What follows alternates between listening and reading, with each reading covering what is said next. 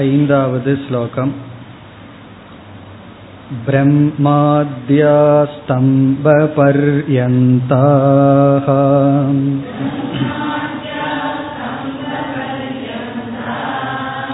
प्राणिनोऽत्र जडा अपि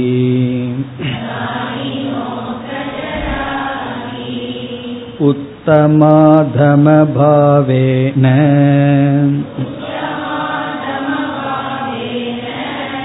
वर्तन्ते पटचित्रवत्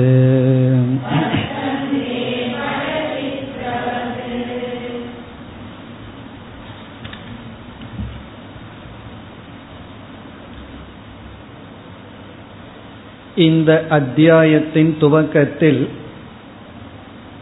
ஒரு உதாகரணத்தை வித்யாரண்யர் நமக்கு கொடுத்து அதன் மூலமாக ஜீவனுடைய மித்தியாத்துவத்தையும் பரமாத்மாவினுடைய சத்தியத்துவத்தையும் நிலைநாட்டப் போகின்றார்.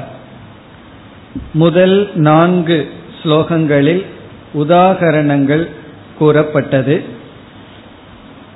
சென்ற வகுப்பில் பார்த்தோம். அந்த உதாகரணத்தை மனதில் கொண்டால்தான் அவர் எப்படி ஒப்பிடுகிறார் என்பதும் நமக்கு நன்கு விளங்கும். இதில் வெண்மையான தூய்மையான துணி பரமாத்மாவுக்கு உதாகரணம். இந்த துணி இரண்டாவது ப்ராசஸ் இரண்டாவது படிக்கு செல்கின்றது. அது கஞ்சி போடப்பட்டு மடிப்பில்லாமல் சுருக்கில்லாமல் இருப்பது இரண்டாவது ஸ்டேஜ் இரண்டாவது படி. அது மாயாவிக்கு உதாகரணம். தூய்மையான பரபிரம்மன் மாயையுடன் சேரும் பொழுது மாயாவி அல்லது அந்தர்யாமி என்ற தன்மையை அடைகின்றார். அது எப்படி என்றால் பெரிய வெண்மையான துணியுடன் கஞ்சி சேர்க்கும் பொழுது எப்படி மடிப்பில்லாமல் சுருக்கில்லாமல் தூய்மையாக இருக்கிறதோ அது போல. பிறகு உதாகரணத்தில் மூன்றாவது படி அதில் விதவிதமான வரைபடங்கள் வரைவதற்கு முன்பு பென்சிலால் எதை வரைய இருக்கின்றோமோ அதனுடைய மார்க் ஸ்கெச் கொடுக்கின்றோம். அது மூன்றாவது படி. இங்கு மூன்றாவது படி என்னவென்றால் ஈஸ்வரன் சூக்ம சிருஷ்டியை படைத்து ஹிரண்ய கர்ப்பனாக மாறி இருத்தல். பரமாத்மா ஈஸ்வரன் ஹிரண்ய கர்ப்பன். பிறகு இறுதி படி என்னவென்றால் அந்த வெண்மையான துணியில் விதவிதமான வர்ணங்களை கொடுத்தல். பிறகு இறுதியில் நமக்கு என்ன கிடைக்கின்றது? சித்திர படக படம்னா துணி சித்திரம்னா விதவிதமான வரைபடங்கள் உடைய துணி.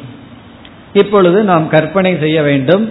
ஒரு பெரிய வெண்மையான துணி சுருக்கில்லாமல் உருவாக்கப்பட்டு விதவிதமான கோடுகள் எல்லாம் கொடுக்கப்பட்டு விதவிதமான வர்ணங்கள் தீட்டப்பட்டுள்ளது. அந்த ஓவியத்தில் மனிதர்கள் இருக்கிறார்கள் நதி இருக்கின்றது கோயில் இருக்கின்றது வீடு இருக்கின்றது ஒரு பெரிய நகரமே இருக்கின்றது. இப்படி ஒரு கற்பனை. எப்படி ஒரு வர்ணம் தீட்டப்பட்ட இந்த ஓவியம் நான்கு படிகளில் வந்ததோ அதே போல இறுதியாக நாம் பார்க்கின்ற இந்த விராட் நான்கு படிகளில் வருகின்றது. முதலில் பரமாத்மாவாக இருந்து பிறகு ஈஸ்வரனாக மாயாவியாக மாறி ஹிரண்ய கர்ப்பனாக தோன்றி இந்த விராட் நாம் பார்த்து அனுபவிக்கின்ற இந்த ஸ்தூல உலகமாக தெரிகின்றது. இந்த நான்கு படிகளை நான்காவது ஸ்லோகம் வரை வித்யாரண்யர் கூறி இனி ஐந்தாவது ஸ்லோகத்திலிருந்து ஒப்பிட ஆரம்பிக்கின்றார். ஐந்தாவது ஸ்லோகத்தினுடைய முகவரையும் சென்ற வகுப்பில் பார்த்தோம்.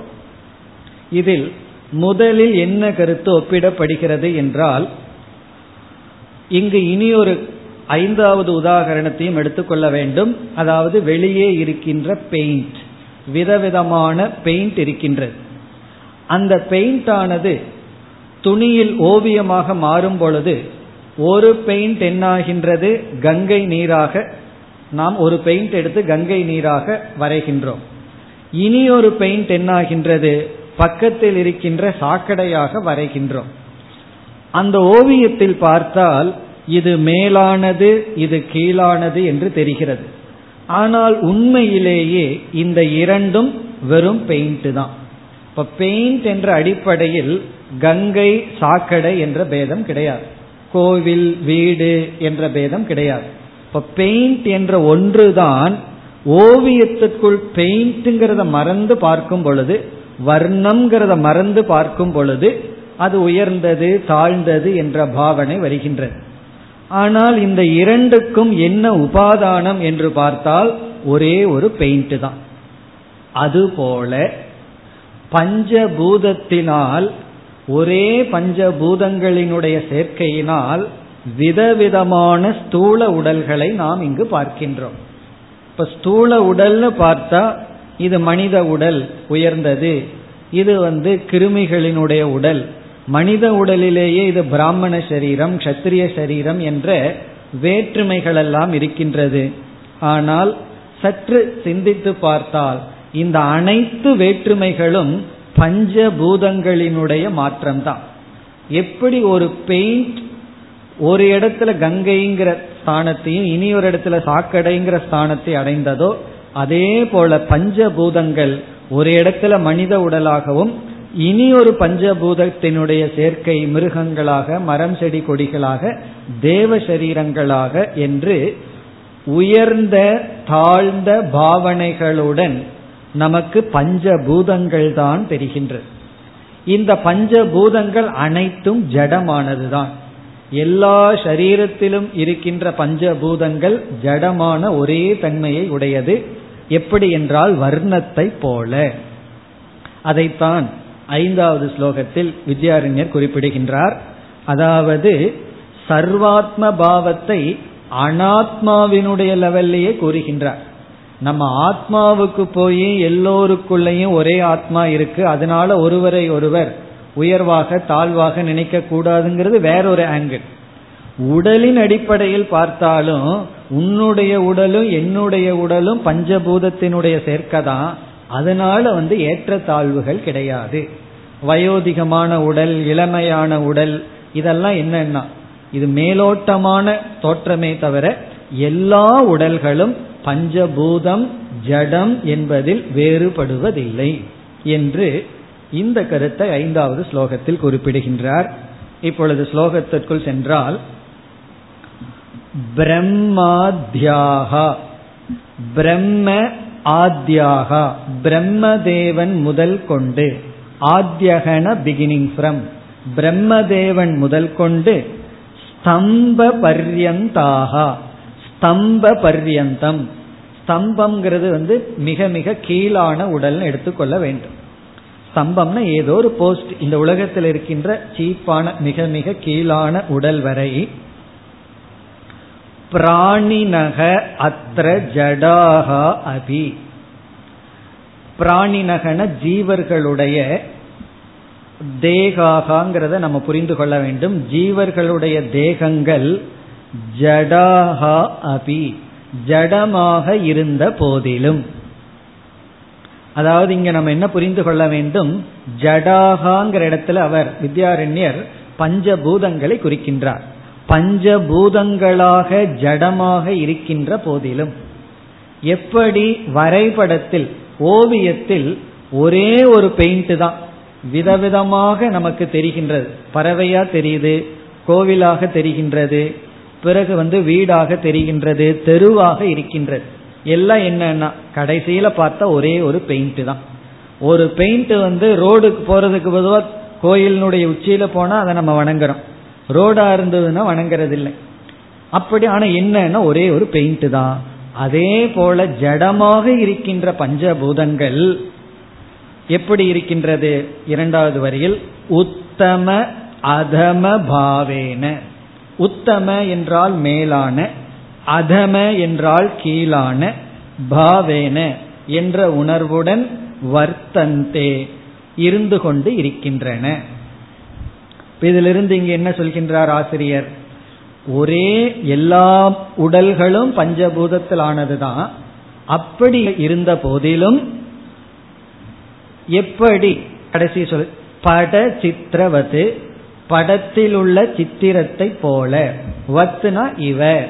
பட சித்திரம்னா படம்னா துணியில் வரைந்த ஓவியம் போல.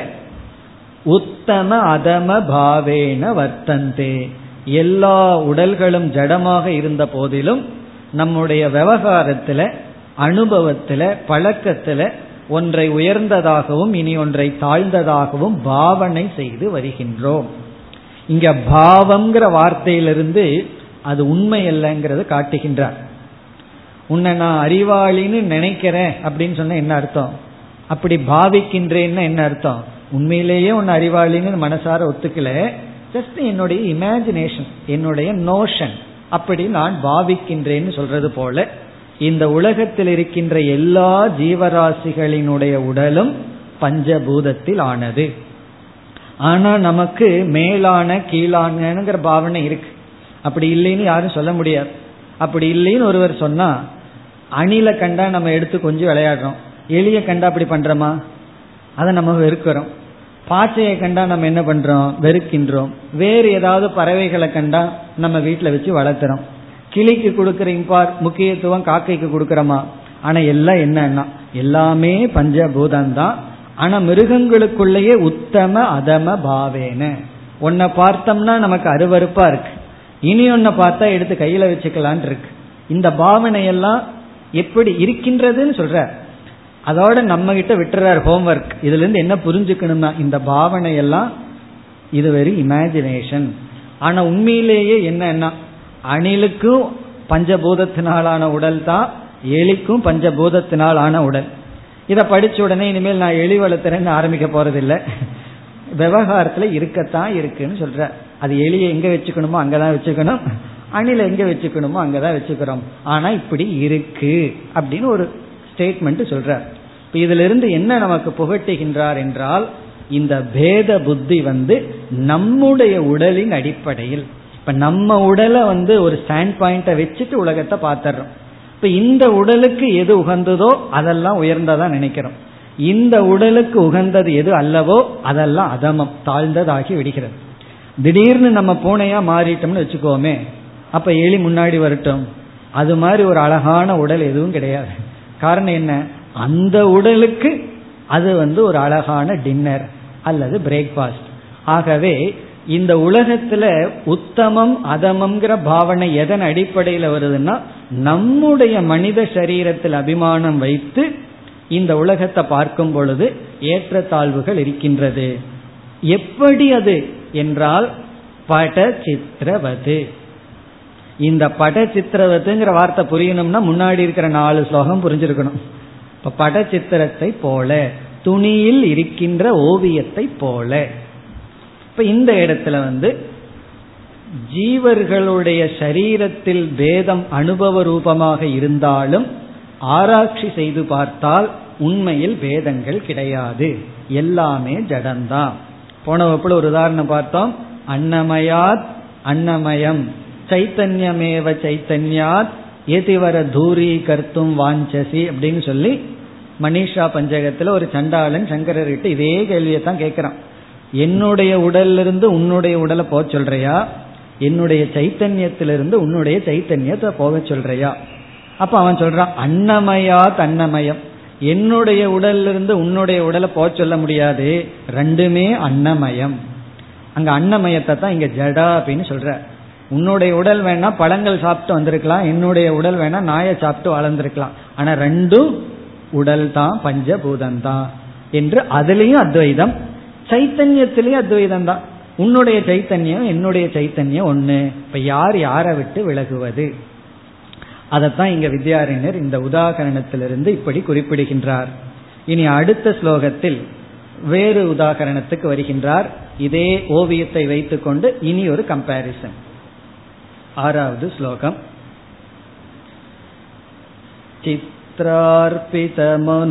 चित्रार्पितमनुष्याणाम् वस्त्राभासा पृथक् पृथक्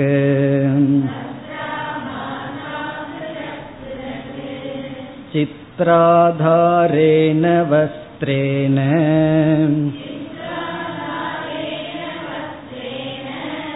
सदृशा इव कल्पिताः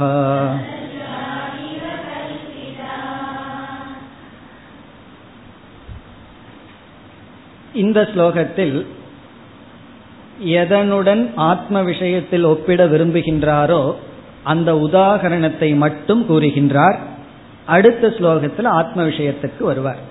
இப்ப இதுல வந்து வெறும் எக்ஸாம்பிள் மட்டும்தான் இருக்கு. இதை கொஞ்சம் நுண்ணியமா கவனிச்சு புரிய வேண்டும். அப்பொழுதுதான் இதிலிருந்து என்ன சொல்ல வர்றாருங்கிறது புரியும். எளிமையான கருத்து தான் ஆனா கொஞ்சம் கோட்டையை விட்டா புரிஞ்சிட மாட்டோம். திடீர்னு மைண்டு வீட்டுக்கு போயிடுதுன்னா அது புரியாது. அதனால கொஞ்சம் கவனமா இந்த எக்ஸாம்பிளை புரிந்து கொள்ள வேண்டும். இப்பொழுது நம்ம வந்து அந்த ஓவியத்துக்கு போவோம். வித்யாரண்யர் கற்பனை பண்ண ஓவியத்துக்கு போறோம். வெண்மையான துணியில் மடிப்பில்லாம விரிக்கப்பட்டு ஸ்கெட்ச் எல்லாம் போட்டு விதவிதமான டிராயிங்ஸ் இருக்கு. அந்த ஓவியம் வந்து ஒரு நகரம்னு வச்சுக்கோமே. மக்கள் எல்லாம் நடந்து கொண்டு இருக்காங்க ஒரு பெரிய வீடு இருக்கு கோயில் இருக்கு ஆறு இருக்கு சாக்கடை இருக்கு எல்லாம் இருக்கு.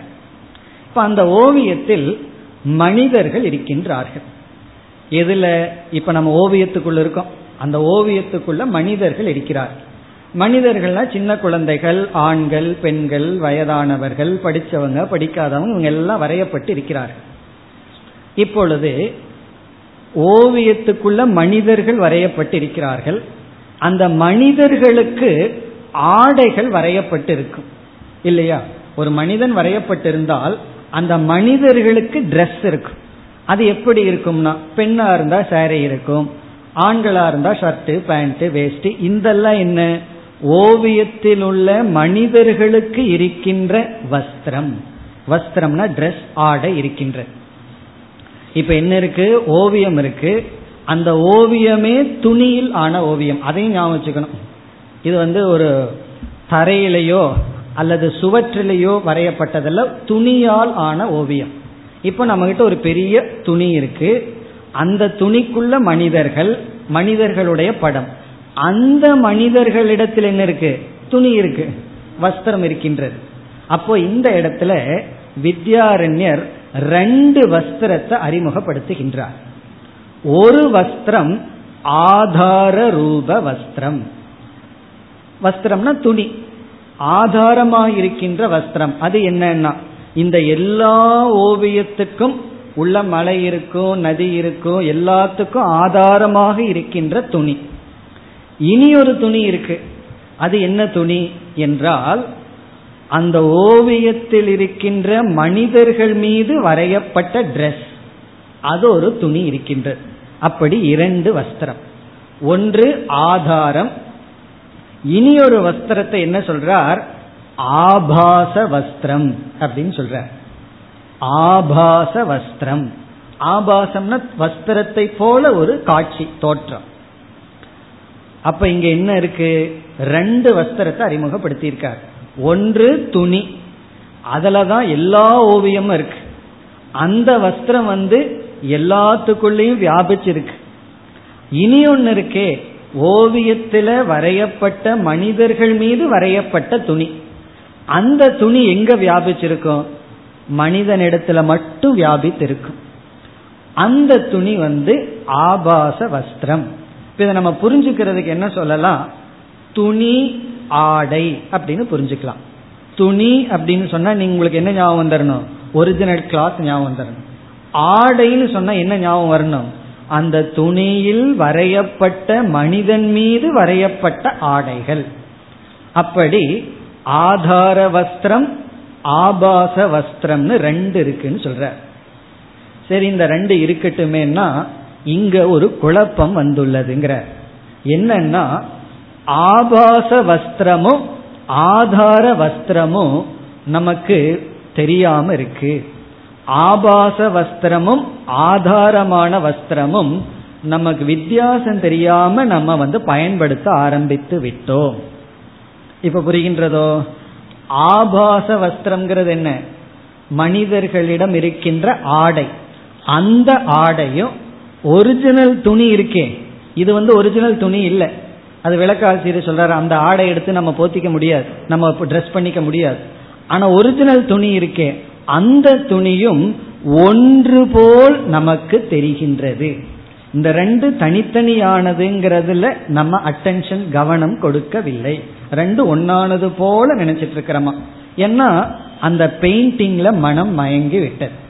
அந்த டிராயிங் ஓவியத்துல மனம் மயங்கி அதுலேயே நம்ம முழு கவனமும் சென்று விட்டத காரணத்தினால் ஆதார வஸ்திரத்திற்கும் ஆபாச வஸ்திரத்திற்கும் உள்ள வேற்றுமையை நாம் கவனிக்க தவறிவிட்டோம்.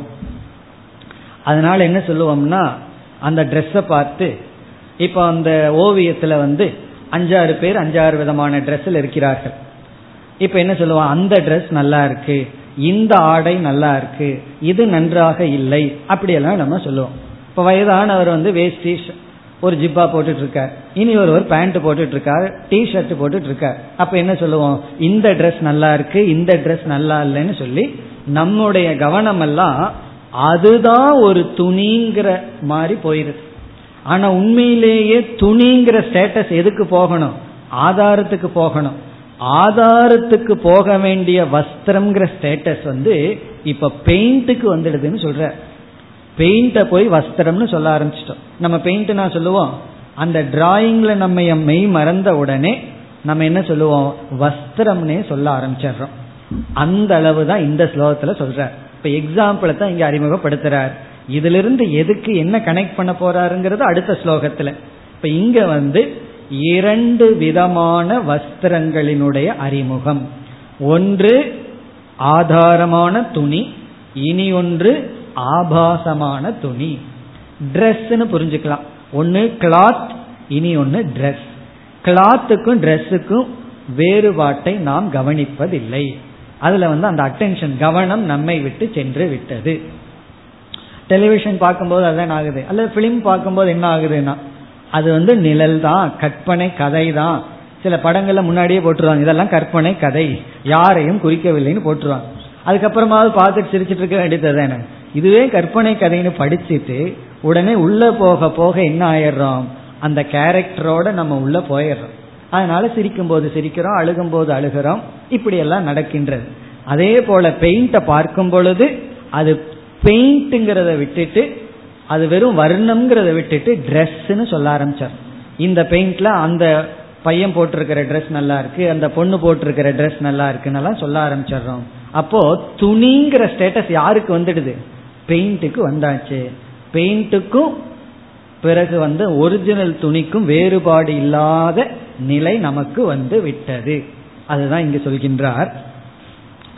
இப்பொழுது ஸ்லோகத்திற்குள் சென்றால் சித்திர அர்ப்பித மனுஷியானாம் சித்திரம்னா சித்திரே சித்திரத்தில் வரைபடத்தில் அர்ப்பிதன வரையப்பட்ட மனுஷியானாம் மனிதர்களுடைய. வரைபடத்தில் வரைந்த மனிதர்களுடைய. மனிதர்களுக்கு சித்திர வஸ்திர ஆபாசாக. வஸ்திர ஆபாசம்ங்கிறாருங்க ஆபாச வஸ்திரம். வஸ்திராபாசம்னா வஸ்திரத்தை போன்ற ஒரு தோற்றம். ஆடைகளை போன்ற ஆடை. ஆனா உண்மையிலேயே அது துணியும் கிடையாது ஆடையும் கிடையாது. அது உண்மையிலேயே சித்திரம் தான் வரைபடம் தான் வஸ்திராபாசாக பிருத்தக் பிருத்தக். பிருத்தக் பிருத்தக்னா விதவிதமான வஸ்திராபாசங்கள். அதாவது ஒரு அங்கு அந்த மனிதர்கள்ல பெண்ணா இருந்தா அதுக்கு தகுந்த உடை சாரி போன்றது. சின்ன பையனா இருந்தா அதுக்கு தகுந்த ஆடை பெரியவரா இருந்தா அதுக்கு தகுந்த ஆடை அதே போல பேண்ட் ஷர்ட் இப்படிப்பட்ட விதவிதமான பிருத்தக் பிருத்தக்னா டிஃபரெண்ட் ட்ரெஸ் அர்த்தம். விதவிதமான ட்ரெஸ் பிருத்தக் பிருத்தக் வஸ்திராபாசாக சித்திர ஆதாரேன வஸ்திரேன. இப்ப இனி ஒன்று அறிமுகப்படுத்துறார். சித்திரத்திற்கு ஆதாரமாக இருக்கின்ற வஸ்திரத்துடன்.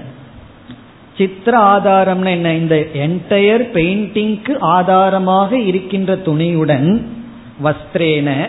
எப்படிப்பட்ட வஸ்திரம்? சித்திர ஆதாரேன வஸ்திரேன. சித்திரத்திற்கு ஆதாரமாக இருக்கின்ற வஸ்திரத்துடன் சதிருஷாக இவ கல்பிதாக. சமமாக ஒன்றாக இருப்பது போல் கல்பிக்கப்பட்டுள்ளது பாவிக்கப்பட்டு உள்ளது. சதிருஷாகனா ரெண்டு ஒன்னாகவே இருக்கிறது போல கல்பிதாகனா விவகிருதாக. நாம் விவகாரம் செய்ய ஆரம்பித்து விட்டோம். அப்படி நம்ம செய்து கொண்டு உள்ளோம் செய்கின்றோம். கல்பிதாக. சதிருஷாக இவ. இப்ப முதல் வரியில ஆபாச வஸ்திரத்தை அறிமுகப்படுத்தி இந்த பொய்யான ஆடை பொய்யான ஆடைன்னு ஏன் சொல்றோம்? அது உண்மையிலே ஆடை அல்ல அது வெறும் பெயிண்ட் தான். அந்த பொய்யான ஆடை எந்த ஆடையில எந்த துணியில வரையப்பட்டுள்ளதோ எந்த ஆதாரத்துல வரையப்பட்டுள்ளதோ அந்த ஆதாரமும் பொய்யான ஆடையும் ஒன்று போல் விவகாரத்துக்குள் வந்து விட்டது. காரணம் என்ன? நம்ம வந்து அந்த இதை பார்த்து வரைபடத்தை பார்த்து இந்த துணி நல்லா இருக்கு அப்படின்னு சொல்லும் பொழுது பக்கத்துல வந்து அவன் என்ன ஒரு மனுஷன் ஒரு ஸ்ட்ரீட்ல நின்றுட்டு இருக்கான். நம்ம அந்த மனுஷனை பார்த்து இந்த துணி நல்லா இருக்குன்னு சொல்லும் போது அவன் நின்றுட்டு இருக்கிற ஸ்ட்ரீட்டும் துணி தானே மனுஷனும் துணி தானே பக்கத்தில் இருக்கிற மலையும் துணி தானே ஓடிக்கொண்டிருக்கின்ற ஆடும் ஆறும் ஓடையும் துணி தானே. எல்லாம் துணிங்கும் போது நம்ம துணின்னு சொல்லக்கூடாது அல்லவா?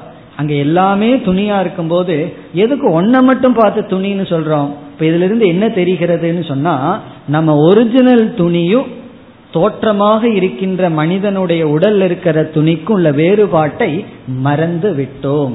கவனம் அதில் செல்லாமல் போய்விட்டது. அதான் இங்க சொல்லியிருக்கின்றார்.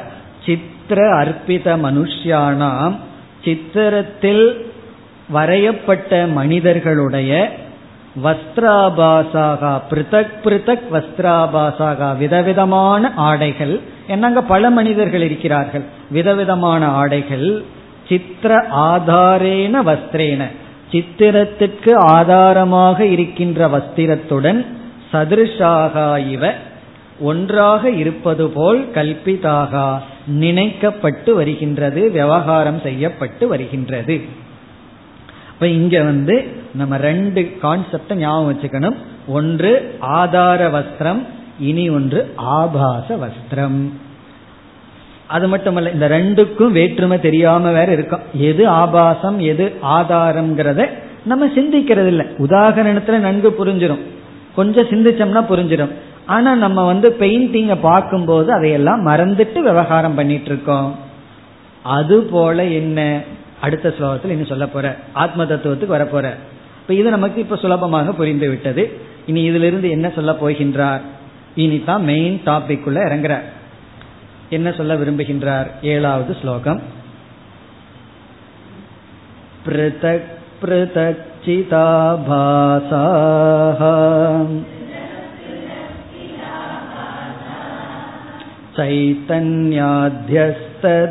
चैतन्याध्यस्तदेहिनाम् कल्प्यन्ते जीवनामानः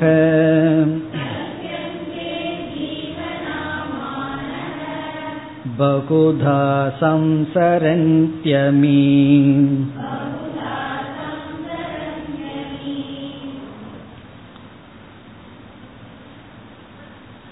இந்த ஸ்லோகத்தில் சென்ற ஸ்லோகத்தில் கூறிய உதாகரணத்தை மையமாக கொண்டு சம்சாரியான ஜீவன் அறிமுகப்படுத்தப்படுகின்றான் சம்சாரி ஜீவ அறிமுகம். சம்சாரியாக இருக்கின்ற ஜீவனுடைய ஒரு அறிமுகம். நம்ம ஏன் நமக்கு அறிமுகப்படுத்துறாருன்னு அர்த்தம்? இதை போய் யாருக்கு யார் அறிமுகப்படுத்துறது? சம்சாரியை அறிமுகப்படுத்துகிறார்னு என்ன? யாரு சம்சாரின்னு காட்ட போகின்றார். இதுல உண்மையிலேயே சம்சாரியா இருக்கிறது யார்? என்று சம்சாரி ஜீவனுடைய அறிமுகம். இப்ப வந்து நம்ம பார்க்கணும் எது எதனுடன் ஒப்பிடப்படுகின்றது அப்படின்னு இப்பொழுது பார்க்க வேண்டும். முதல்ல அந்த கம்பேரிசனை சொல்லிடுறேன். சொன்னா உங்களுக்கு உடனே விளங்கிவிடும். ஏன்னா நம்ம எல்லாம் உத்தம அதிகாரிகள் தானே. அதனால சொன்ன உடனே விளங்கிவிடும். அதாவது ஆதார வஸ்திரம் இஸ் ஈக்வல் டு சைத்தன்யம் சித். ஆதார வஸ்திரம் இஸ் ஈக்வல் டு சைத்தன்யம் அல்லது சித். ஆபாச வஸ்திரம் இஸ் ஈக்வல் டு சிதாபாசக. ஆபாச வஸ்திரம் இஸ் ஈக்வல் டு சிதாபாசக. பொய்யான வஸ்திரம் வந்து சிதாபாசனுக்கு உதாகரணம். பிறகு அந்த வரைபடத்துல மனிதன் இருக்கின்றானே மனித சரீரம். அந்த மனித சரீரம் சித்திர மனித சரீரம். படத்திலுள்ள மனித சரீரம் இஸ் ஈக்வல் டு நம்முடைய சரீரம் தான் பிளஸ் மைண்ட் ஒரிஜினல் நம்ம பாடி மைண்ட் படத்தில் இருக்கிற சரீரம் தான் அதுல வேறுபாடு கிடையாது. ரெண்டு ஒத்து போகுது. படத்துல ஒரு மனுஷன் வரையப்பட்டுள்ளான். அந்த மனிதன் இஸ் ஈக்குவல் டு இங்கு நம்ம சம்சாரம் ஸ்தூல சரீரம் பிளஸ் சூக்ம சரீரம்.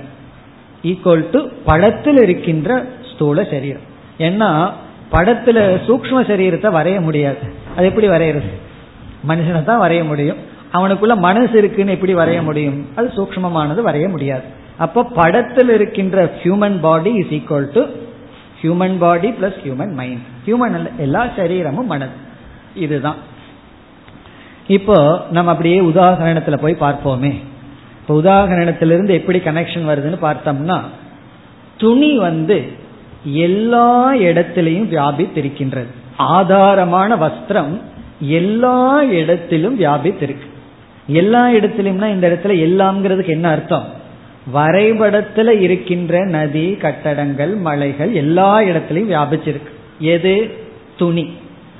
ஆனா வஸ்திர ஆபாசம் இருக்கே. அது எங்க இருக்கு? வரைபடத்தில் இருக்கிற மனுஷன் அந்த மனுஷன் மேல மட்டும் அது இருக்கு. அதே போல சைத்தன்யம் எங்க இருக்கு?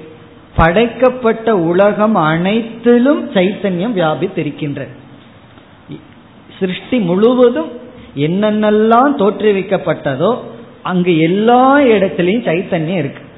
இந்த சந்தேகம் ஆரம்பத்துல எல்லாம் ரொம்ப வரும். அது எப்படி சைத்தன்யம் ஜட பொருள் இருக்கும்னு சொல்லி. அதுதான் இங்க முக்கியமான கருத்தை இந்த இடத்துல வித்யாரண்யர் தெளிவுபடுத்துறார். அதாவது எப்படி துணியானது எல்லா இடத்திலையும் வியாபிச்சிருக்கோ அதே போல சைத்தன்யம் எல்லா இடத்திலையும் வியாபிச்சிருக்கு. ஆனா வஸ்திர ஆபாசம் எங்க இருக்கு? வஸ்திர ஆபாசமானது வரைபடத்துல இருக்கின்ற மனிதனிடத்துல மட்டும் வியாபிச்சிருக்கு. மீதி இடத்துல வியாபித்தில்லை. அங்க ஒரு கங்கை நீர் இருக்குதுன்னா அதுக்கு ஏதாவது ட்ரெஸ் போட்டு விடுவோமா? அதெல்லாம் ட்ரெஸ் போட மாட்டோம். அப்ப ட்ரெஸ் யாருகிட்ட மட்டும் போடுவோம்? ஒரு டிராயிங் வரைஞ்சோம்னா மனுஷனை வரையும் பொழுது அந்த மனுஷனுக்கு மட்டும்தான் ட்ரெஸ் போடுவோம். அதே போல சைத்தன்யம்ங்கிற ஒரு தத்துவம் எல்லா இடத்துல வியாபிச்சிருந்தாலும் மனிதனிடத்துல மட்டும் சிதாபாசமானது தோன்றுகிறது. சிதாபாசம்ங்கிறது மனிதனிடத்துல மட்டும் எக்ஸ்ட்ராவா இருக்கு. எப்படி?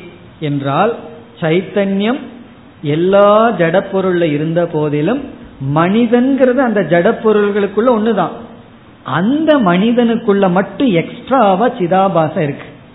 எப்படின்னா வரைபடத்துல எக்ஸ்ட்ராவா ட்ரெஸ் மனுஷனுக்கு இருக்கிறது போல இந்த கிரியேஷன்ல ஜீவர்களுடைய சரீரத்துல மட்டும் சிதாபாசம் இருக்கின்றது அப்ப எதுக்கு எதுக்கு கம்பேரிசன் ஆகுது?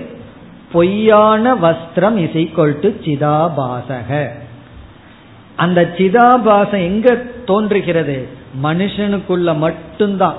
ஜீவ சரீரத்துக்குள்ள மட்டும்தான் வெளிப்படுகிறது. அந்த இடத்துலதான் அவைலபிளா இருக்கு. மீதி இடத்துல கிடையாது.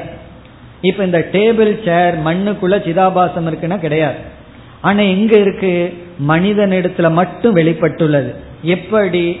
வரைபடத்துல வந்து நதியின் இடத்திலும் மரங்களிடத்திலும் மலைகளிடத்திலும் வஸ்திரம் இருக்கான கிடையாது. மனுஷனிடத்துல மட்டும்தான் வஸ்திரம் இருக்கின்றது. அதே போல சிதாபாசம் என்பது மனித சரீரத்தில் மட்டும் வெளிப்படுகின்றது. இதுதான் கம்பேரிசன் இப்ப மூணு இருக்கு. சைத்தன்யம் அல்லது சித் ஈக்குவல் டு ஆதாரமான துணி. ஆபாசமான துணி இஸ் ஈக்குவல் டு சிதாபாசக. பிறகு மனிதன் மனிதன் ஈக்குவல் தான். ஆனா இங்க மனிதன் புரியும் பொழுது வித் மைண்ட் மனதுடன் கூடிய மனிதர்கள் மனிதர்கள் தான். இப்ப நீ அடுத்த கேள்வி இப்ப கேக்குறோம். துணியும் ஆடையும் ஒன்றா வேறா? அதுதான் கொஸ்டின் என்ன பதில் சொல்லுவோம்? துணியும் எக்ஸாம்பிளுக்கு போயிருவோம் இப்போ. உதாகரணத்துக்கு போயிருவோம். துணியும் ஆடையும் ஒன்றா வேறா? துணினா என்ன ஆடைனா என்னன்னு கேட்டக்கூடாது இவ்வளவு நேரம் அதான் பார்த்துட்டு இருக்கோம். துணியும் ஆடையும் ஒன்றா வேறா? அப்படின்னு சொன்னா நம்ம வந்து இந்த கேள்விக்கு பதிலே சொல்ல முடியாது. எப்படின்னா ஒரு கோணத்துல ஒன்று இனி ஒரு கோணத்துல வேறு. அப்படிதான் பதில் சொல்ல முடியும். துணியும் ஆடையும் ஒன்றா வேறான்னு சொன்னா ரெண்டு பதில் இருக்கு. எந்த ஆங்கிள் இந்த கேள்வி கேட்கப்படுகிறது? ஒரு கோணத்துல பார்த்தா ஒன்றுதான். இனி ஒரு கோணத்துல வேறுன்னு சொல்றோம். எப்படி? முதல்ல உதாரணத்தையே புரிஞ்சுக்கோம் இப்ப துணிங்கிறது என்ன? சர்வ வியாபி. எல்லா இடத்திலையும் வியாபிச்சிருக்கிறது துணி. அதுல தானே ஓவியமே வரையப்பட்டுள்ளது. அதுல ஆடை இருக்கு. அந்த ஆடையில துணி இருக்கா இல்லையான்னா துணி தான் ஆடைங்கிறது ஒரிஜினலி துணி தான் அந்த துணியை விட்டுட்டு ஆடையை மட்டும் எடுத்துக்கொள்ள முடியுமோ? தனியா வராது. ஆகவே ஆதாரம்ங்கிற ஆங்கிள் பார்த்தோம்னா அதிஷ்டான திருஷ்டியா? அதிஷ்டானத்தினுடைய பார்வையில பார்க்கும் பொழுது நம்ம என்ன சொல்லி ஆகணும்? துணியும் ஆடையும் ஐக்கியம். ஒன்றுதான் சொல்லுவோம். எதனுடைய திருஷ்டியா? அதிஷ்டானத்தை நம்ம பார்க்கும் பொழுது. நம்ம கவனம் அதிஷ்டானத்துக்கு போயிடுதுன்னா ஒண்ணுன்னு சொல்லிடுவோம். பிறகு வந்து ஆரோபித திருஷ்டியா? என்னமோ ஒன்று ஏற்றி வச்சிருக்கோம் அந்த துணி மீது. என்ன ஏற்றி வச்சிருக்கோம்? எல்லா வர்ணங்களையும் எல்லா வரைபடங்களையும் ஏற்றி வச்சிருக்கோம். அதெல்லாம் அந்த வஸ்திரத்தின் மீது ஏற்றி வைக்கப்பட்டுள்ளதுதான். ஒரிஜினலா அந்த வஸ்திரம் ஒயிட் தான் தூய்மையானதான் தௌத்தகன்னு சொல்லியிருக்கார். அதுல தானே கலர் எல்லாம் அடிச்சு வச்சிருக்கோம்? அதெல்லாம் என்னன்னா ஏற்றி வைக்கப்பட்டுள்ளது அந்த வஸ்திரத்தின் மீது. அதனுடைய திருஷ்டியில பார்க்கும் பொழுது துணி வேறு வஸ்திரம் வேறு. அது எப்படி வஸ்திரம் வேறுன்னு சொல்கிறீர்கள்னா அந்த வஸ்திரம் அல்ப வியாபி. அல்ப வியாபினா மனுஷங்கிட்ட மட்டும்தான் இருக்கு. அந்த வஸ்திரம் வந்து ஆபாச வஸ்திரம் வந்து மலையிடத்துல கிடையாது. ஆனா துணி வந்து சர்வ வியாபி துணி வந்து எல்லா இடத்துலயும் இருக்கு. அல்லது வர்ணம்னு எடுத்துட்டாலே பெயிண்டிங் எடுத்துட்டாலுமே பெயிண்டிங் எல்லா இடத்துலயும் இருக்கு. ஆனால் வஸ்திரம்ங்கிறது எங்க இருக்குன்னா மனுஷங்கிட்ட மட்டும் இருக்கு. ஆகவே அதனுடைய அடிப்படையில் வஸ்திரம் வேறு துணி வேறு. ஏன்னா துணி இருக்கிற எல்லா இடத்துலயும் இந்த வஸ்திரம் இல்லை. வஸ்திரம் மனுஷங்கிட்ட மட்டும்தான் இருக்கு. அதே போல சிதாபாசமும் சைத்தன்யமும் ஒன்றா வேறா. அப்படின்னு கேட்ட என்ன பதில் சொல்றது? சிதாபாசமும் சைத்தன்யமும் ஒன்றுதான். எதன் அடிப்படையில்? ஆதாரத்தின் அடிப்படையில் பார்த்தோம்னா சிதாபாசம்னு ஒன்று தனியா எடுத்து சைத்தன்யம்னு ஒன்று தனியா வைக்க முடியுமோ? உதாரணத்துக்கு போயிடணும் துணியை தனியா எடுத்துட்டு அந்த மனுஷன் மீது இருக்கின்ற ஆடையை தனியா எடுத்து வைக்க முடியுமோ? முடியாது. அதுபோல சிதாபாசத்தையும் சைத்தன்யத்தையும் பிரிக்க முடியாத காரணத்தினால ஆதாரத்தின் அடிப்படையில் ஒன்றுதான். பிறகு ஆரோப்பத்தின் அடிப்படையில் அத்தியாசத்தின் அடிப்படையில பார்த்தோம்னா சைத்தன்யம் எல்லா இடத்திலும் இருக்கு. ஆனா சிதாபாசம் எங்க இருக்கு? மனுஷங்கிட்ட மட்டும்தானே இருக்கு. அப்போ அல்ப வியாபியான சிதாபாசம் வேறுதான் சர்வ வியாபியான சைத்தன்யம் வேறுதான். எப்படின்னா எல்லா இடத்திலையும் வியாபிச்சிட்டு இருக்கிற துணி வேறுதான் மனுஷங்கிட்ட மட்டும் இருக்கின்ற ஆடை ட்ரெஸ் வேறுதான். எதனுடைய அடிப்படையில? ட்ரெஸ்ஸுங்கிற புத்தியில பார்த்தோம்னா அப்படி சிதாபாசம் பிளஸ் இங்க சிதாபாசத்தை இங்க வந்து வஸ்திராபாசம் மனசுல வச்சுட்டு பார்க்கும் பொழுது இந்த இரண்டுமே ஆதாரத்தை சார்ந்திருக்கு ஆனா தனியா சுதந்திரமா இருக்கின்ற தன்மை இல்லை. ஆனா இருக்கிறது போல இருக்கின்றது இதுல என்ன குழப்பம் வந்ததுன்னு இதுக்கு முன்னாடி சொன்னார். இனி அந்த குழப்பத்துக்கு வருவோம். இதுக்கு முன்னாடி இதெல்லாம் அறிமுகப்படுத்திட்டு உதாரணத்துல என்ன குழப்பம் வந்துடுது? ஆதாரமான துணிக்கும் ஆபாசமான துணிக்கும் வேறுபாடு தெரியாமல் நம்ம வந்து விவகாரம் பண்றோம். அதே போல ஒரு ஜீவன் ஆதாரமான சைத்தன்யத்தையும் ஏற்றி வைக்கப்பட்ட சிதாபாசத்துக்கும் உள்ள வேறுபாடு தெரியாமல் சிதாபாசத்துல கவனம் செலுத்தப்பட்டு மனிதர்கள் வாழ்ந்து வருகிறார்கள். அப்ப இங்க என்ன குழப்பம்னா அங்க வந்து வஸ்திர வஸ்திராபாச பிரமக இங்க சித் சிதாபாச பிரமக. சித்துக்கும் சிதாபாசத்துக்கும் இங்க குழப்பம். வேற்றுமை தெரியவில்லை. வேற்றுமை இருக்கு நம்ம கவனம் கொடுக்கவில்லை. அங்க என்ன குழப்பம்னா வஸ்திரத்துக்கும் வஸ்திராபாசத்துக்கும் உள்ள குழப்பம். அதே போல இங்கு சைத்தன்யத்திற்கும் சிதாபாசத்துக்கும் உள்ள குழப்பம். அப்படி வந்திருக்கு. பிறகு இங்க என்ன சொல்றார்? இதில் இந்த சிதாபாசன் ஒருத்தன் இருக்கானே அவன் பேர் தான் ஜீவன். இந்த சிதாபாசன் தான் சம்சாரி. அவன்தான் ஜீவன். அவன்தான் சம்சாரி ஜீவன்கிற பெயரை பெறுகின்றான். இப்ப புதுசா ஒரு பேர் வந்திருக்கு. யாருக்கு? சிதாபாசத்துக்கு ஜீவன் பேர். ஆனா உண்மையிலேயே யோசிச்சு பார்த்தோம்னா இப்ப மீண்டும் துணிக்கே போவோம். அங்க இருக்கிறது துணி ஒண்ணுதான். ஆனா ஒரே ஒரு துணி இடத்துல ரெண்டு பேர் வந்திருக்கு. ஆடை துணி ட்ரெஸ் கிளாத் அப்படின்னு பேர் வந்திருக்கு. நம்ம கடையிலிருந்து துணி வாங்கிட்டு வர்றோம். அதை கட் பண்ணி ஸ்டிச் பண்ண உடனே என்ன பேர் வந்திருக்கு? ஒரே துணிக்கு ட்ரெஸ்ன்னு பேர் வந்தாச்சு. ஷர்ட்னு பேர் வந்தாச்சு. எப்படி அந்த பேர் வந்ததுன்னா ஒரே ஒரு துணிக்கு ஒரு விதமான இனி ஒரு பேர் வந்துள்ளது. அப்படி ரெண்டு பேரு ரெண்டு நாமம் ஒரே ஒரு வஸ்து. அதே போல ஜீவன் ஒரு பேரு பிரம்மன் ஒரு பேர். அல்லது சைத்தன்யம் சித்துன்னு ஒண்ணு. இங்க உண்மையிலேயே எது இருக்குன்னா சித்து தான் இருக்கு. அதுக்கு இனி ஒரு பேரு ஜீவன் வந்து விட்டது. எப்படி துணிக்கு துணிக்கு ஆடைங்கிற பேர் வந்துள்ளதோ அந்த பேர் எந்த அளவுக்கு உண்மை அப்படிங்கறத விசாரமே நமக்கு. அதே போல சைத்தன்யத்திற்கு சிதாபாசன் அந்த சிதாபாசத்தை தான் ஜீவன் அழைக்கின்றோம். அந்த ஜீவன் தான் சம்சாரி. அது எப்படி சம்சாரிங்கிறது அடுத்தது சொல்ல போற. அது சம்சாரியாக இருக்கின்றது. அதுதான் சம்சாரி. அங்கதான் குழப்பம் இருக்கின்றது. எங்க? சிதாபாசத்துக்கும் சித்துக்கும் வித்தியாசம் தெரியாமல் இருந்து கொண்டு இருக்கின்றோம். இப்ப இந்த கருத்து தான் ஏழாவது ஸ்லோகத்தில் வித்யாரண்யர் கூறி இருக்கின்றார் சிதாபாசத்தை அறிமுகப்படுத்தியுள்ளார். சைத்தன்யத்தை அறிமுகப்படுத்துகின்றார். இந்த ரெண்டும் எதை போல? வஸ்திரம் வஸ்திராபாசத்தை போலன்னு சொல்றார். இந்த ரெண்டுக்கும் குழப்பம் வந்து விட்டதுன்னு சொல்ற. பிறகு இதுல வந்து சம்சாரியா இருக்கிறது சிதாபாசன்.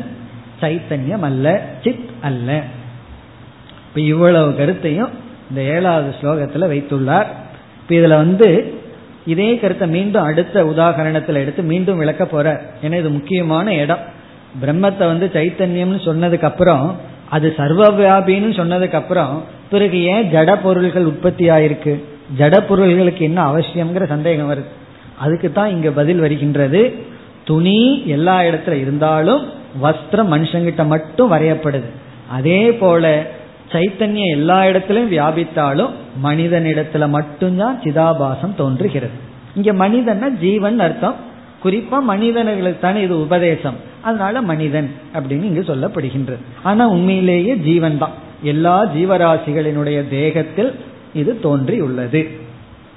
இப்ப இதுல அடுத்தது நம்ம விசாரம் பண்ணினது துணியும் ஆடையும் ஒன்றா வேறா. அதே போல சைத்தன்யமும் சிதாபாசமும் ஒன்றா வேறா. அது நம்ம வந்து ரெண்டு பதில் ஒன்று பிளஸ் வேறு. அது எப்படி ஒரே ஒன்று ஒன்று வேறுன்னு ரெண்டு பதில் சொல்ல முடியுமா உனக்கு புத்தி இருக்கா இல்லையானா இருக்கு இல்லைன்னு பதில் சொல்ல முடியுமா என்ன? ஏதோ ஒன்று தானே சொல்ல முடியும். ஆனால் இங்கே எப்படி ரெண்டு சொல்ல முடியுதுன்னா எந்த அடிப்படையில்? அதுதான் நமக்கு முக்கியம். உனக்கு அறிவு இருக்கான்னு கேட்டா நம்ம பதில் கேட்கலாம். எந்த அடிப்படையில்? ஜெர்மன் லாங்குவேஜின் அடிப்படையில் கேட்டீங்கன்னா எனக்கு அந்த அறிவு இல்லை. தமிழ் லாங்குவேஜ்ங்கிற அடிப்படையில் கேட்டா இருக்கு. அப்படி சொல்வது போல எதன் அடிப்படையில்ங்கிற கேள்விக்கு பதில் சிதாபாசம் சித்து ஒன்னா வேறாங்கிறத பொறுத்து இருக்கின்றது. இனி வந்து ஸ்லோகத்திற்குள் சென்றால் பிருதக் பிருதக் சிதாபாசாகா அங்க வந்து பிருத்தக் பிருத்தக் வஸ்திராபாசாகன்னு சொன்னார். அதே தான் இங்க போடுறார். பிருத்தக் பிருத்தக்னா விதவிதமான சிதாபாசாக சிதாபாசங்கள். இப்ப சிதாபாசமும் வேறுபடுதுங்கிற.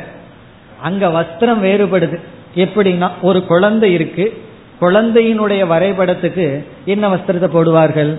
குழந்தை ட்ரெஸ் தான் போடுவார்கள். அதே போல வந்து ரொம்ப வயதானவர் ஒருத்தர் இருக்கார். அவருக்கு என்ன ட்ரெஸ்ஸோ அந்த ட்ரெஸ் ஒரு பெண்களுடைய படம் வரையப்பட்ட அவங்களுக்கு என்ன ட்ரெஸ்ஸோ அந்த ட்ரெஸ் அப்படி விதவிதமான மனிதர்களுக்கு விதவிதமான ட்ரெஸ் இருக்கிறது போல விதவிதமான தேகத்துல விதவிதமான சிதாபாசம். இப்போ ஒரு பூச்சி இருந்ததுன்னா அதுக்கு தகுந்த உடல் அதுக்கு தகுந்த சூக்ம சரீரம் அதுக்கு தகுந்த சிதாபாசம். அதனுடைய ஜீவ அம்சம் வேறு. மனிதன்னா வேறு தேவர்கள்னா வேறு. அப்படி விதவிதமான மனித சரீரங்களில் விதவிதமான சிதாபாசங்கள். அதான் சொல்றார். பிருதக் பிருதக் சிதாபாசாகா. விதவிதமான சிதாபாசங்கள். விதவிதமான ஆடைகளைப் போல. எங்க இருக்குன்னு சொல்றார்? சைத்தன்ய அத்தியஸ்த தேகினா. அது அப்படியே ஃபாலோ பண்ணியிருக்கார். சித்திர அர்ப்பித மனுஷியானாம்ங்கிறதனுடைய விளக்கம் தான் இந்த இடத்துல வருது. அங்க சித்திர அர்ப்பித மனுஷியானாம்ங்கிற போது அங்க வந்து சித்திரம்னா சித்திர ஆதாரமான துணியில் அர்ப்பிதம்னு புரிந்து கொள்ள வேண்டும். அதுக்கு இங்க சைத்தன்யம். அப்படின்னா சைத்தன்யத்தில் சைத்தன்யே அத்தியஸ்த ஏற்று வைக்கப்பட்ட சைத்தன்ய அத்தியஸ்த தேகினாம். சரீரங்களை உடையவர்களுக்கு உடல்களுக்கு அர்த்தம்.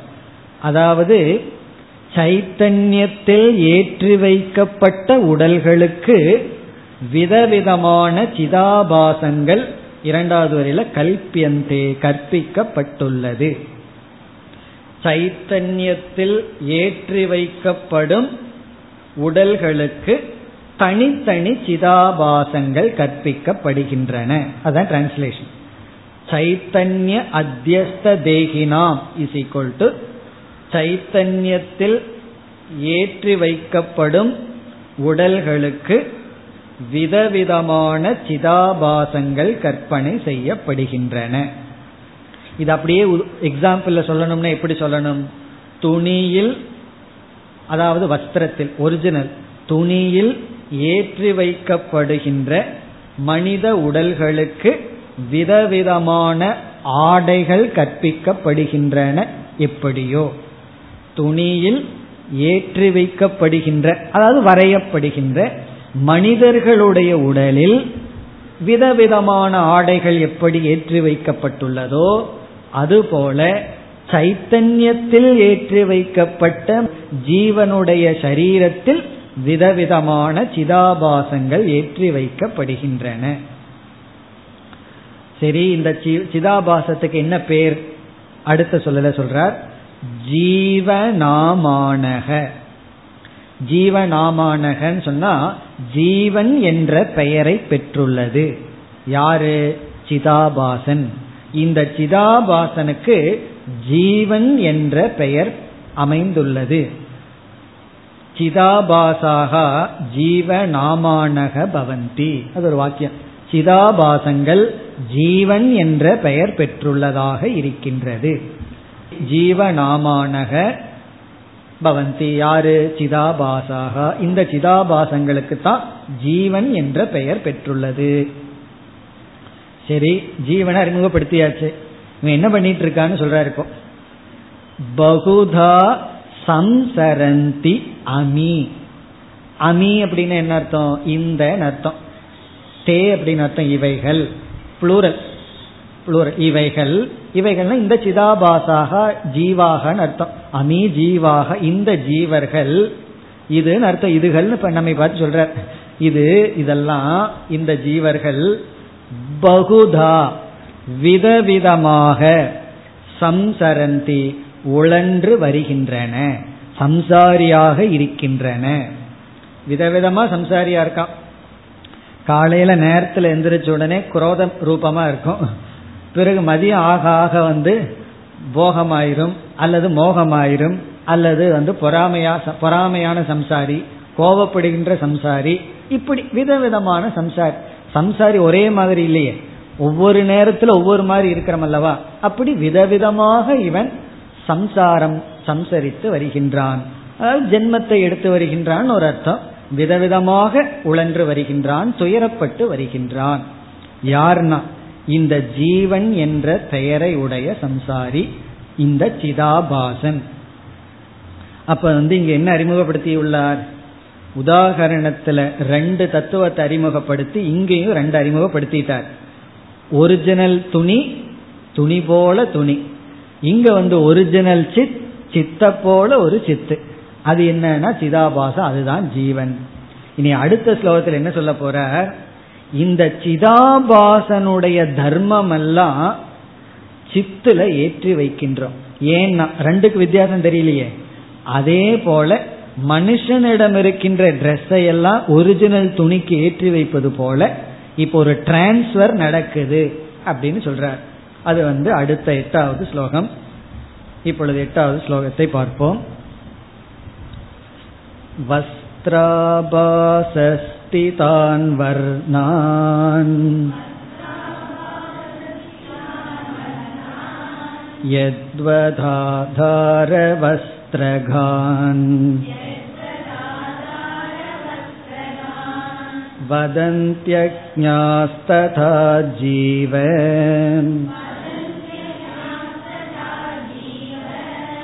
संसारं चिद्गतं विदुः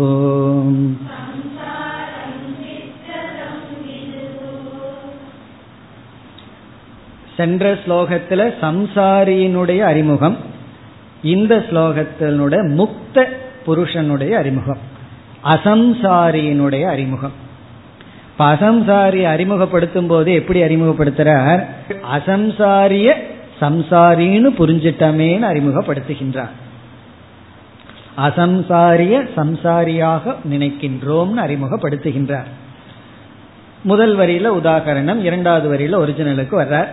இப்ப இனி உதாகரணத்தை விட ஒரிஜினல் தான் நல்லா புரியும் நமக்கு. இந்த உதாகரணத்தை கொஞ்சம் குழப்பம் வந்துடும் ஏன்னா ஒரிஜினல் நமக்கே இருக்கு. வேற யாராவது பத்தி பேசினா புரியாது. இது நம்மைய பத்தி பேசுறதுனால ஒரிஜினலே நல்லா புரிஞ்சிடும் இப்போ ஒரிஜினலுக்கே போனோம்னா என்ன சொல்றார்? சிதாபாசத்தினுடைய தர்மங்கள் எல்லாம் யாருக்கு சொந்தம்? சிதாபாசத்துக்கு தானே சொந்தம். அது சித்துக்கு நாம் ஏற்றி வைக்கின்றோம்னு சொல்ற ஏன் ஏற்றி வைக்கின்றோம்? ரெண்டுக்குள்ள வேற்றுமை தெரியாததனால் இந்த ரெண்டையும் கலந்து நம்ம நினைச்சிட்டு இருக்கிறதுனால சிதாபாசத்தினுடைய சம்சாரம் சித்துக்கு செல்கின்றது. எது போல? எக்ஸாம்பிள் முதல் வரியில சொல்ற வரைபடத்துல மனுஷன் இருக்கான் மனிதனிடத்தில் என்ன இருக்கு? வஸ்திரம் இருக்கு. வஸ்திரத்தினுடைய தர்மத்தை துணியின் சொரூபமாக நினைத்தால் அது சரியா தப்பா? வஸ்திரத்தினுடைய ஆபாச வஸ்திரத்தினுடைய தர்மத்தை துணியின் சொரூபமாக நினைப்பது சரியா தவறா? தவறு தானே எப்படி தப்பு பண்றோம் அப்படின்னா ஒரிஜினல் துணியை மடிப்பில்லாம வச்சுட்டோம். அதனாலதான் ஏற்கனவே வித்யாரண்யர் அந்த துணிக்கெல்லாம் கஞ்சி போட்டு வச்சிருக்காரு. சொல்லியிருக்காரு இல்ல கஞ்சி போட்டு சுருக்கு இல்லாம அந்த துணி இருக்குன்னு.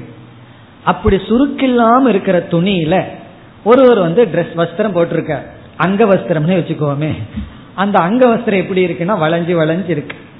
அப்போ அந்த வஸ்திரத்தை பார்த்தோம்னா அந்த மனிதனிடத்தில் இருக்கின்ற அங்க வஸ்திரத்தில் இருக்கிற வஸ்திரம். இப்ப இனியொரு வஸ்திரம் வேற வந்துருக்கு. அங்க வஸ்திரம்னு வேற. அது எப்படி இருக்குன்னா அப்படி சுருக்கு போல இருக்கு. மடிஞ்சு மடிஞ்சு இருக்கு. அப்ப நம்ம என்ன நினைக்கிறோம்? அந்த துணி மடிஞ்சிருக்குன்னு நினைக்கிறோம். ஆனா உண்மையிலேயே என்ன இருக்கு? துணி ஒழுங்கா ஸ்ட்ரைட்டா இருக்கு. மடிஞ்சிருக்கிறது என்ன? சுருங்கி இருக்கிறது கசஞ்சிருக்கிறது என்னன்னா வஸ்திர ஆபாசம். அப்படி வஸ்திரத்தினுடைய ஆபாசத்தை நம்ம வஸ்திரத்துல பார்க்கிறோம். நம்ம அதை கவனமா பார்ப்போமா? பார்க்க மாட்டோம். அதே போல நதி ஓடிக்கொண்டிருக்கு வளைஞ்சு வளைஞ்சு மேலும் கீழமா ஓடிக்கொண்டிருக்குன்னு பார்த்தோம்னா அந்த துணியில அப்ஸ் அண்ட் டவுனே கிடையாது. துணி ஸ்ட்ரைட்டா இருக்கு. ஆனா பெயிண்டிங்னுடைய திறமையில அப்படியே மேல போய் வர்ற மாதிரி துணியெல்லாம் வளைஞ்சிருக்கிற மாதிரி தெரிகின்ற. அதே போலதான் இங்க சொல்ல போற. வஸ்திரத்தினுடைய ஆபாச வஸ்திரத்தினுடைய தன்மைகள் வஸ்திரத்தில் நாம் எப்படி ஏற்றி வைத்து பார்க்கின்றோமோ. தெரியாமல் தெரியாமல்னா அங்க தெரிஞ்சும் ஆனா அட்டென்ஷன் அதுக்கு கொடுக்கறது இல்லை அதுபோல சிதாபாசத்தினுடைய தன்மைகள் சைத்தன்யத்திற்கு வந்து விட்டது. அதுதான் நாம் செய்கின்ற தவறு அப்படின்னு சொல்லி பிறகு அது ஏன் வந்தது? அந்த தவறை எப்படி நீக்கணுங்கிறதெல்லாம் இனிமேல் அவர் விசாரம் செய்ய போகின்றார். மேலும் நாம் அடுத்த வகுப்பில் தொடர்வோம். ஓம் போர் நமத போர்